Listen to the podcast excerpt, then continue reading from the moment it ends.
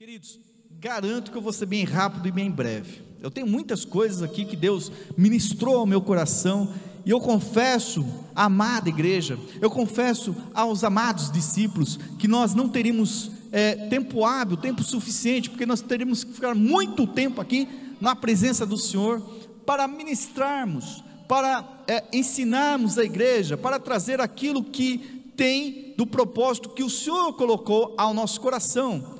Mas nós vamos aqui dar uma pequena introdução e trazer um contexto para que o Senhor instrua os nossos caminhos nesta noite e que haja, sobretudo, uma mudança de mentalidade, haja, sobretudo, uma quebra de paradigmas, pensamentos que nós tínhamos consolidados anteriormente. Eu confesso que eu passei muito por este processo e Deus tem ministrado sobre a minha vida todos os dias, tem me encharcado desta palavra, e eu estou tão molhado com esta palavra que agora eu vou começar a espirrar através da amada igreja.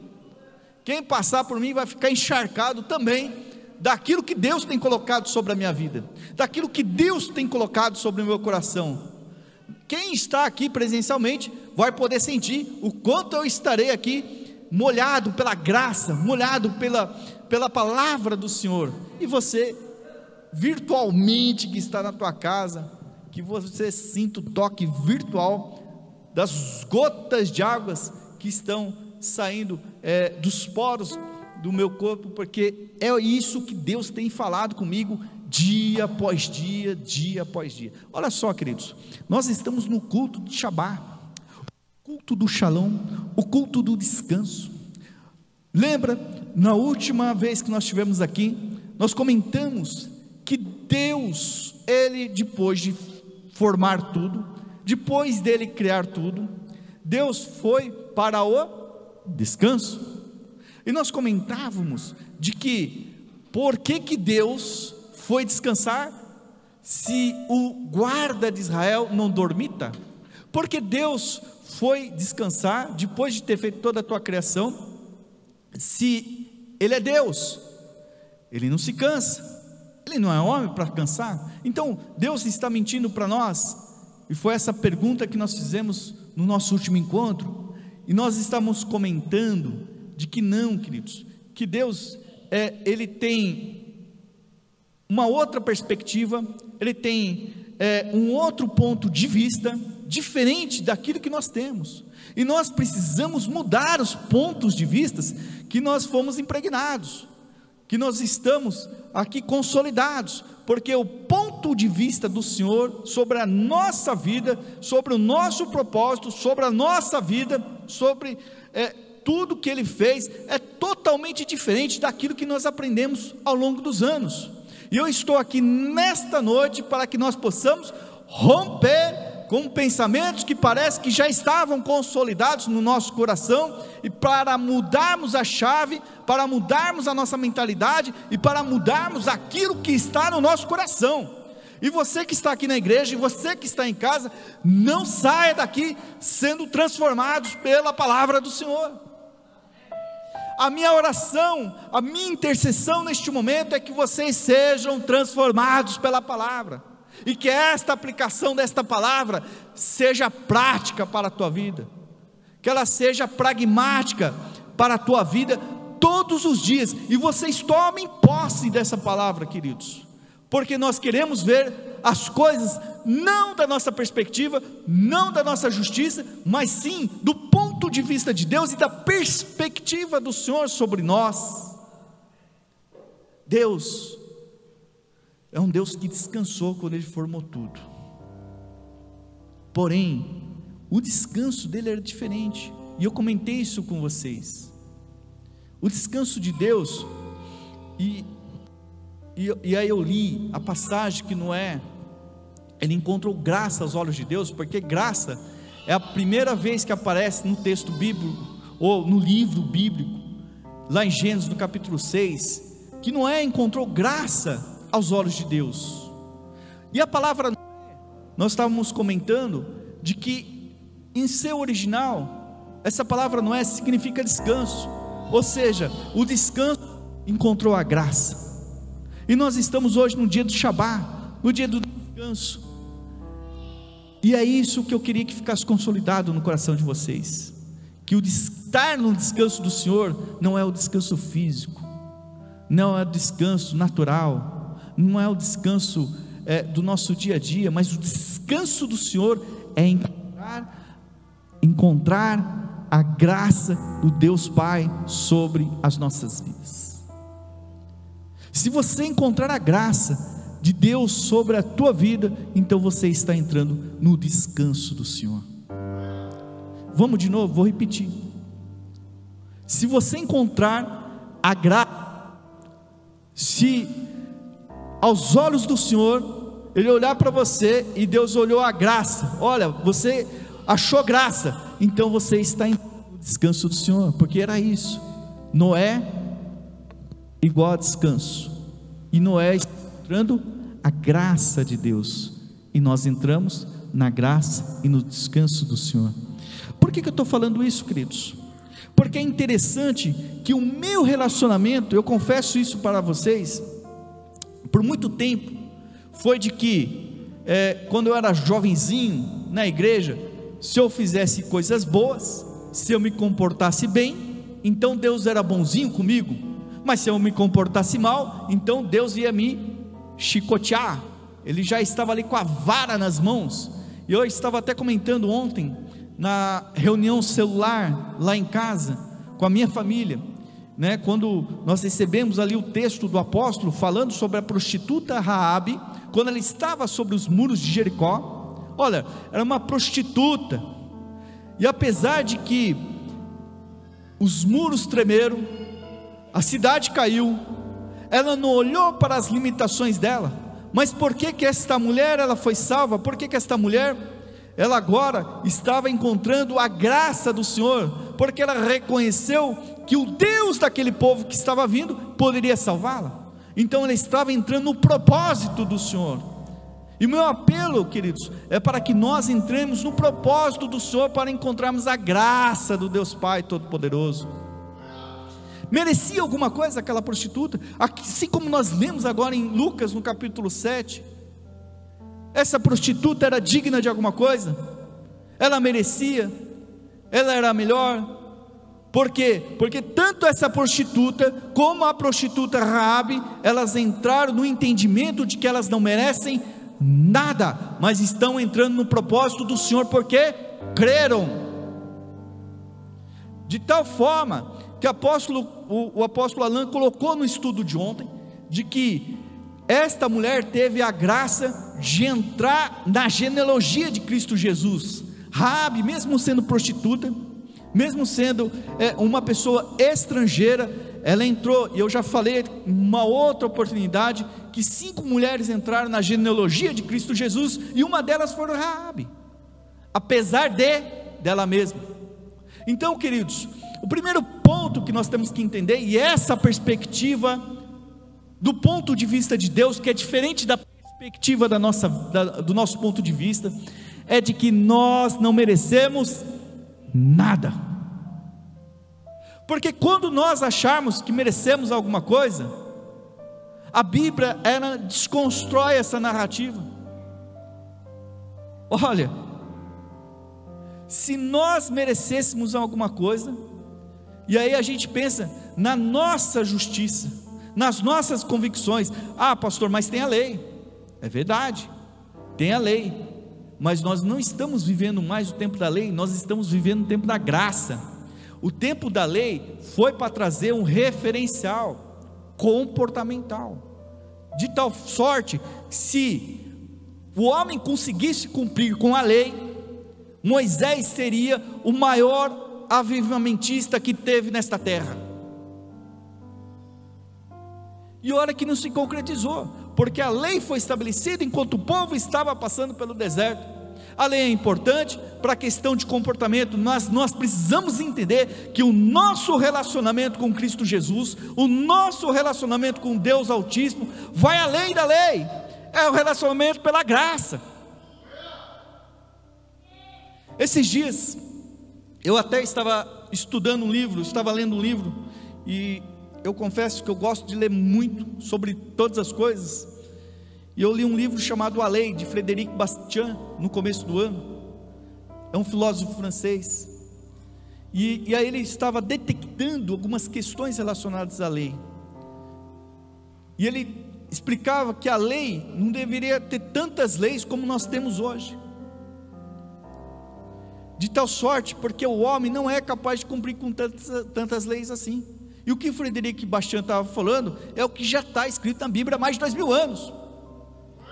Ninguém consegue cumprir a lei, de tal sorte que Cristo Jesus teve que morrer pelos nossos pecados. E aí, quando chega em Apocalipse, que apóstolo João fez o único acontecimento, o acontecimento singular que nunca mais nós veremos em todos os tempos, em toda a história da humanidade, de que um homem que chorou nos céus, foi a única lágrima derramada nos céus.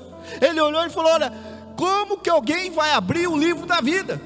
Porque não tem ninguém, não tem ninguém, nem naquele tempo, nem nesse tempo, não tem ninguém que tenha cumprido com a lei, não tenha ninguém que era digno de abrir o livro da vida. Mas a graça de Cristo Jesus, que morreu pelas nossas vidas, que morreu por nós. Ele era o cordeiro que foi morto. E através da graça dele, a graça imerecida, porque ele nos amou. Ele nos amou. Ele se entregou por nós. A graça de Cristo Jesus. Só ele era digno de abrir o livro da vida. Mais ninguém. Nós precisamos mudar a nossa mentalidade, queridos. Pela lei nós não podemos nada. Deus, Ele não está volátil a nosso comportamento. Ah, hoje eu me comportei, comportei mal, então Deus está bravo comigo. Ah, hoje eu me comportei bem, ah, Deus está de bem comigo. Nós precisamos entender que a lei é uma referência comportamental, mas aquele que ama, aquele que busca o Senhor, não por aquilo por que Deus vai fazer por nós, mas aquilo pelo que Ele é, por aquilo que Ele é. É esse o tempo que nós temos que viver, é esse o paradigma que nós temos que quebrar na nossa cabeça. Eu, quando eu era adolescente, eu tinha maior medo de mentir, de roubar, de, eu tinha medo, porque entrou na minha cabeça a lei, tão somente a lei imaginando que Deus está no céu só de braço cruzado, olhando as nossas maldades, pronto para nos punir ao momento que nós errarmos. E aí hoje nós descobrimos, através da tua palavra, que nós não conseguimos sem Ele, sem o Pai. Isso, querido.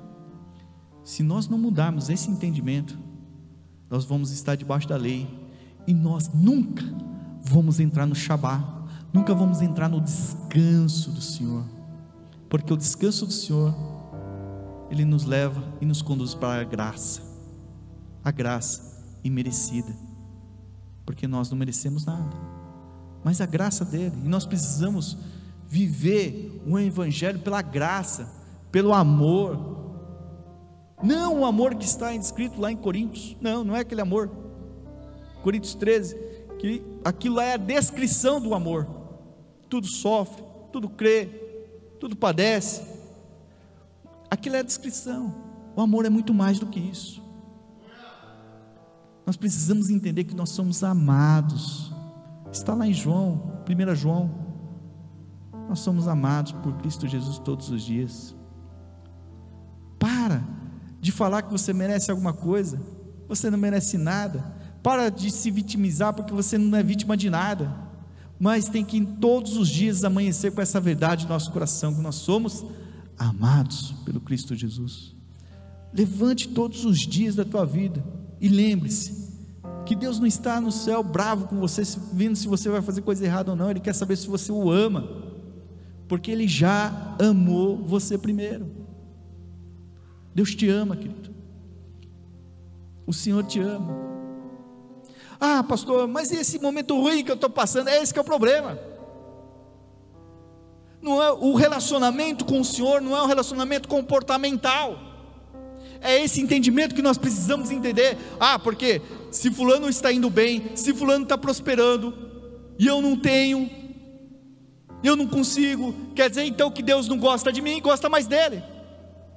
Percebam, quando nós pensamos na nossa justiça, na mentalidade humana, nós rompemos a relação com Deus, porque Deus, Ele é amor, Ele já nos amou primeiro, nós não merecemos nada. É, essa historinha de que, ai, eu trabalhei o ano inteiro, eu mereço férias, ai, preciso de tirar férias porque eu trabalhei o ano inteiro, ai, eu preciso ganhar mais porque eu sou melhor ah, eu preciso tal, eu preciso ganhar tal coisa, né? Por, pensa, pensa um pouquinho. Alguns queridos aqui, a maioria aqui são pais.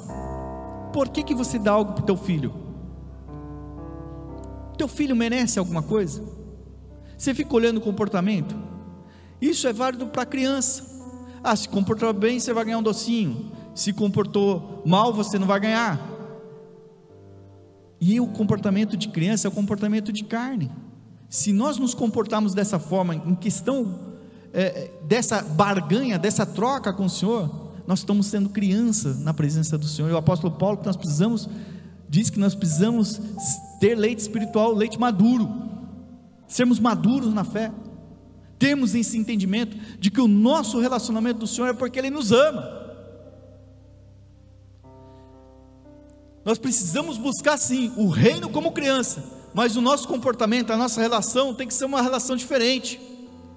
Não um relacionamento de lei, mas um relacionamento de graça. E esse é o pensamento que tem que ficar gravado no nosso coração, queridos. Amém. Feito essa pequena introdução, vamos para Tiago capítulo 4. Vamos ler algumas passagens de Tiago 4.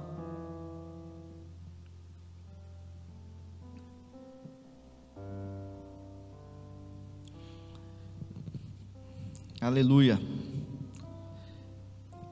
Apóstolo Tiago, capítulo 4.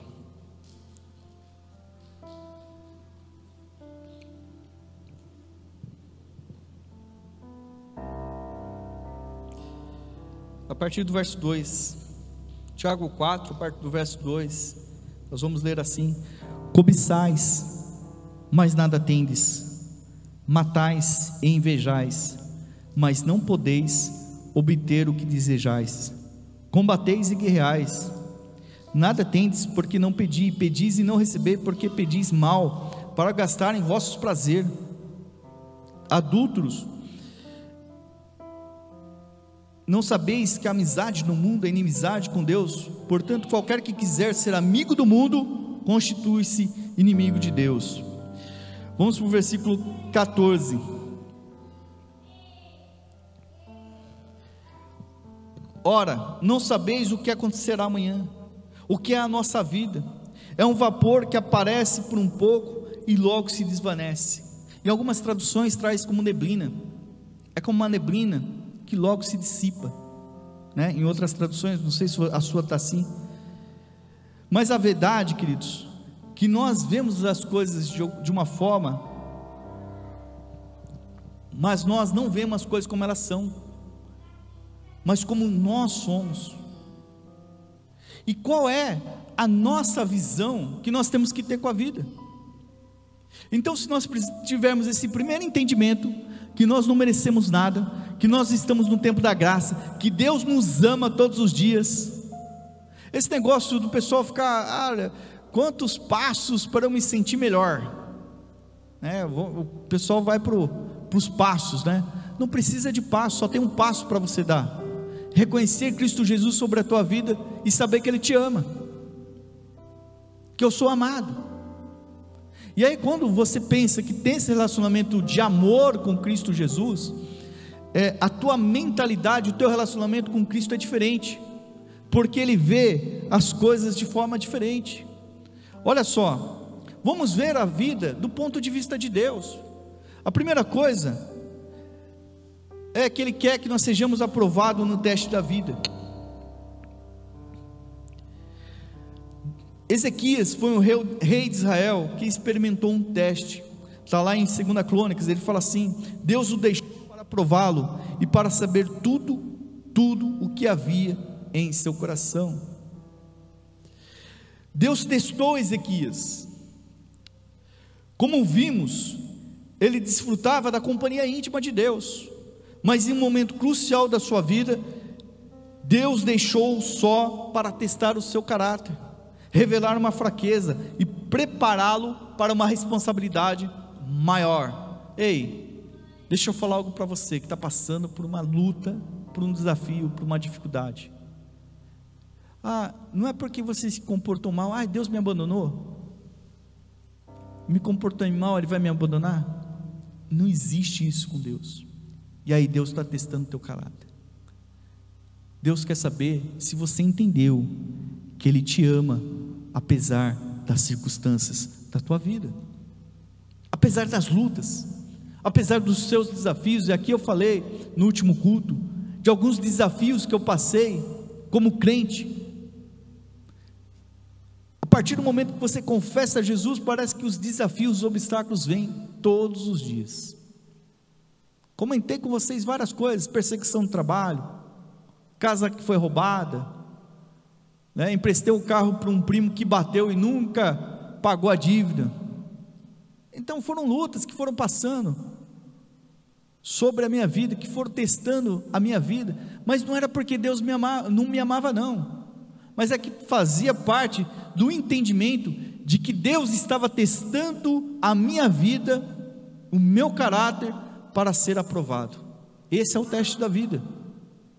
Então, queridos, pare de se murmurar, falar, Deus não gosta de mim, eu estou passando por esse desafio, passando por essa dificuldade. Queridos, dificuldade é o que mais nós temos. Eu falei, eu perdi uma filha. Chorei, fiquei bravo, fiquei irritado, mas eu entendi que Deus estava me aprovando no teste da vida, de entender que só Ele é Deus e Ele me ama pelo e Ele me ama e eu preciso amá-lo pelo que Ele é e não por aquilo que está nas nossas vidas ou na minha vida, porque nós não merecemos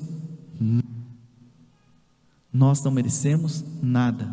Essa é a graça imerecida do Senhor sobre as nossas vidas. Toda vez que você passa em um teste, Deus toma conhecimento e faz planos para recompensá-lo na eternidade. Por que na eternidade? Porque como nós lemos agora há pouco, a nossa vida passa muito rápido, né? Eu estava comentando agora há pouco com o Caio, como ele era pequenininho, esse tempo, tempo agora, agora há pouco era pequenininho, era uma criança aqui na igreja, está um homem, um pastor Caio, um homem formado, um homem bonito, passa rápido, muito rápido, né? Eu vejo muita gente, se vocês fizerem um retrospecto da vida de vocês, vocês vão se lembrar, né? É, Ailton, você lembra quando você era criança lá no. Você era bebezinho lá no berço da tua mãe? Lembra ou não? Três horas da manhã você fez assim, é, a sua mãe correu para acudir você. Você lembra disso ou não? Passou muito rápido. Aí virou um homem zarrão, um varão do Senhor, aqui neste lugar. Amém. Para ver a vida do ponto de vista de Deus, cuide daquilo que Deus confiou para você. Cuide. Nós somos mordomos de tudo quanto Deus nos dá. Então, tudo que vem na nossa mão, nós temos que ter esse zelo. Esse conceito, ele começa com o reconhecimento de que Deus é o dono de tudo, que Ele é dono de toda a terra. Então, nós não somos nada, nós não merecemos nada, e nós estamos aqui tão somente para louvar, para adorar, para buscarmos a face do Senhor e sabermos que Ele é Deus e nós precisamos amá-lo sobre todas as coisas e sabemos que Ele nos ama, apesar de nós mesmos. Tome o zelo. É, o Senhor declara tudo é dele, tudo que na terra tem é dele, o mundo em que nós vivemos, tudo é dele. E lá na parábola de talentos, vocês lembram da palavra de talento? Ele deu, confiou alguns negócios para os homens. para que ele cuidasse de sua riqueza. Né? Vocês lembram dessa passagem? Ele deixou lá os talentos, um deles fez negócio, multiplicou o talento, o segundo fez, deixou para três senhores e foi viajar. Essa é a parábola do talento.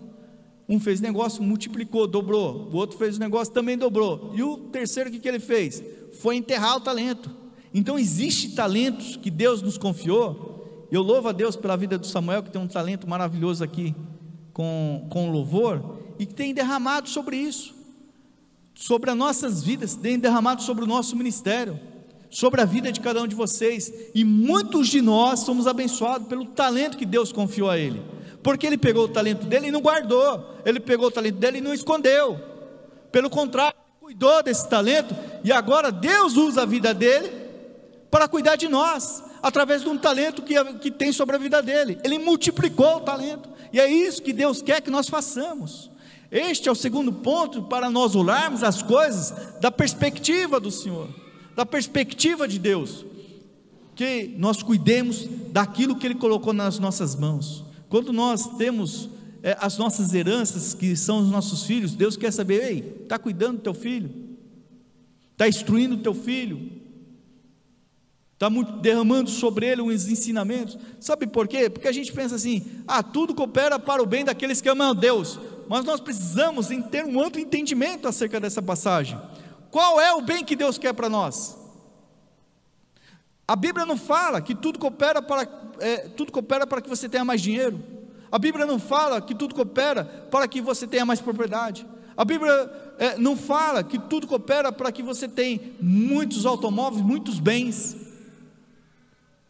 O bem para as nossas vidas, tudo coopera para o bem daqueles que amam a Deus, e o bem de Cristo para nós é que nós se parecemos, se parecemos com Ele todos os dias da nossa vida.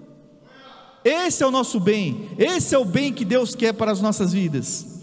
Amém, querido? E por último, nós precisamos ter o um entendimento de que o nosso lar definitivo não é aqui, é no céu. Nós estamos de passagem. A Bíblia nos dá a descrição de como a nossa vida é passageira. E aí nós anotamos alguns. Em João 8.9, Capítulo 8 de Jó fala assim: Pois nós nascemos ontem e não sabemos nada, nossos dias na terra não passam de uma sombra. Tiago 4,14, acabamos de ler. Vocês nem sabem o que lhe acontecerá amanhã, que é a sua vida. Vocês são como neblina que aparece por pouco tempo e depois dissipa. Paulo disse: Pois os nossos sofrimentos leves e momentâneos estão produzidos para nós uma glória eterna que pesa mais do que todos eles. Assim, fixamos os olhos não naquilo que se vê, no que não se vê, pois o que se vê é transitório, mas o que não se vê é eterno. Os sofrimentos que você tem passado aqui na terra não são provas de que Deus o abandonou, são fatos que revelam que o seu lar não é aqui. Amém, queridos? Deixa eu falar algo para vocês. Não olhe para os teus desafios, para as tuas lutas, e pense que Deus o abandonou. Mas entenda que Deus tem um propósito maior para cada um de nós, e que o nosso lar não é aqui nesse lugar. É uma grande bobagem. Se olha, se muitos de nós entendemos.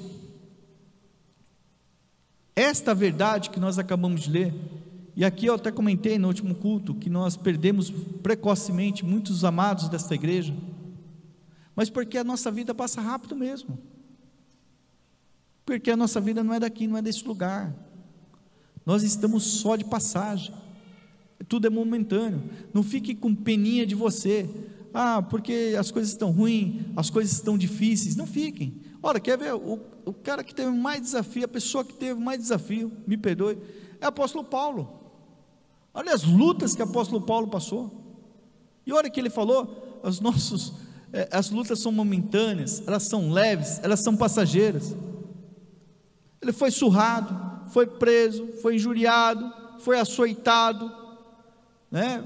Pegou um, um, um barco que estava levando ele, ele naufragou o barco, foi ali para a ilha de Malta, chegou naquele lugar, olha só, naufragou o barco, uma tempestade, foi para aquela ilha, aí os bárbaros, né, acolheram, eles estavam ali colocando gravetos no fogo, foi pegar o graveto para colocar no fogo, a, a cobra mordeu a mão dele, e veja, apóstolo Paulo estava sempre em paz, eu não sei vocês, viu, Samuel? Imagina, a cobra morder sua mão. Eu falei, eu vou correr para o médico, vou correndo para. Não, mas a cobra pegou a mão do, do, do, apóstolo Paulo. A palavra diz que ele ficou tranquilão. Ele abandonou a cobra ali a, a, no fogo e ela foi embora. E os bárbaros da ilha, né, os habitantes da ilha, ficaram olhando: não, não, ele vai morrer. Ele vai morrer porque alguma desgraça esse rapaz fez. Porque olha aí, olha a luta que ele está passando. O cara foi castigado, foi surrado, foi torturado, foi preso. E aí você está falando que você tem desafio na tua vida. Você tem desafio. Então olha essa história de apóstolo Paulo. Escreveu 13 livros na Bíblia. Propagou mais o evangelho do que qualquer outro apóstolo. Abriu mais igrejas que qualquer um deles. O que nós mais temos de direções, de diretrizes, são das cartas que ele nos escreveu no Novo Testamento. Olha isso. E ele estava no descanso, no Shabat do Senhor. Sempre. E os bárbaros olharam e falaram: vai morrer. E muita gente está olhando para você, olhando os seus desafios, as suas dificuldades, e falou: aí, isso aí, meu, que teologia é essa? Que loucura é essa, queridos? Apóstolo Paulo estava na paz. Escute isso. Ele estava no shalom, ele estava na paz, ele estava no descanso. E o pessoal ficou parado olhando, vai morrer. Passou o tempo, mudaram a teologia, né? Mudaram a teologia. Não, agora ele não vai morrer mais, agora ele é Deus. Porque não aconteceu nada com o homem. A fé dele está inabalável, porque ele está no descanso do Senhor. Que a sua fé esteja inabalável Descanse no Senhor. Saiba que não é pelos nossos comportamentos, mas por aquilo que nós buscamos, porque Ele já nos amou. Coloque isso no teu coração, queridos. Deus já me amou. Coloque todos os dias, fala isso para você. Deus me ama, Deus me ama, Deus me ama. E tire esse engano da tua cabeça, porque você não merece nada. Ele te ama, porque você é filho, porque você é filha ele te ama por aquilo que você é. E é essa relação que Deus quer conosco, que nós o amemos, não procurando as suas recompensas, mas por aquilo que Ele é, não por aquilo que você vai ganhar, porque o desafio faz parte, a luta faz parte da vida do crente, mas sempre é um recomeço quando nós estamos em Cristo Jesus. Amém, queridos? Se coloque de pé nesse momento.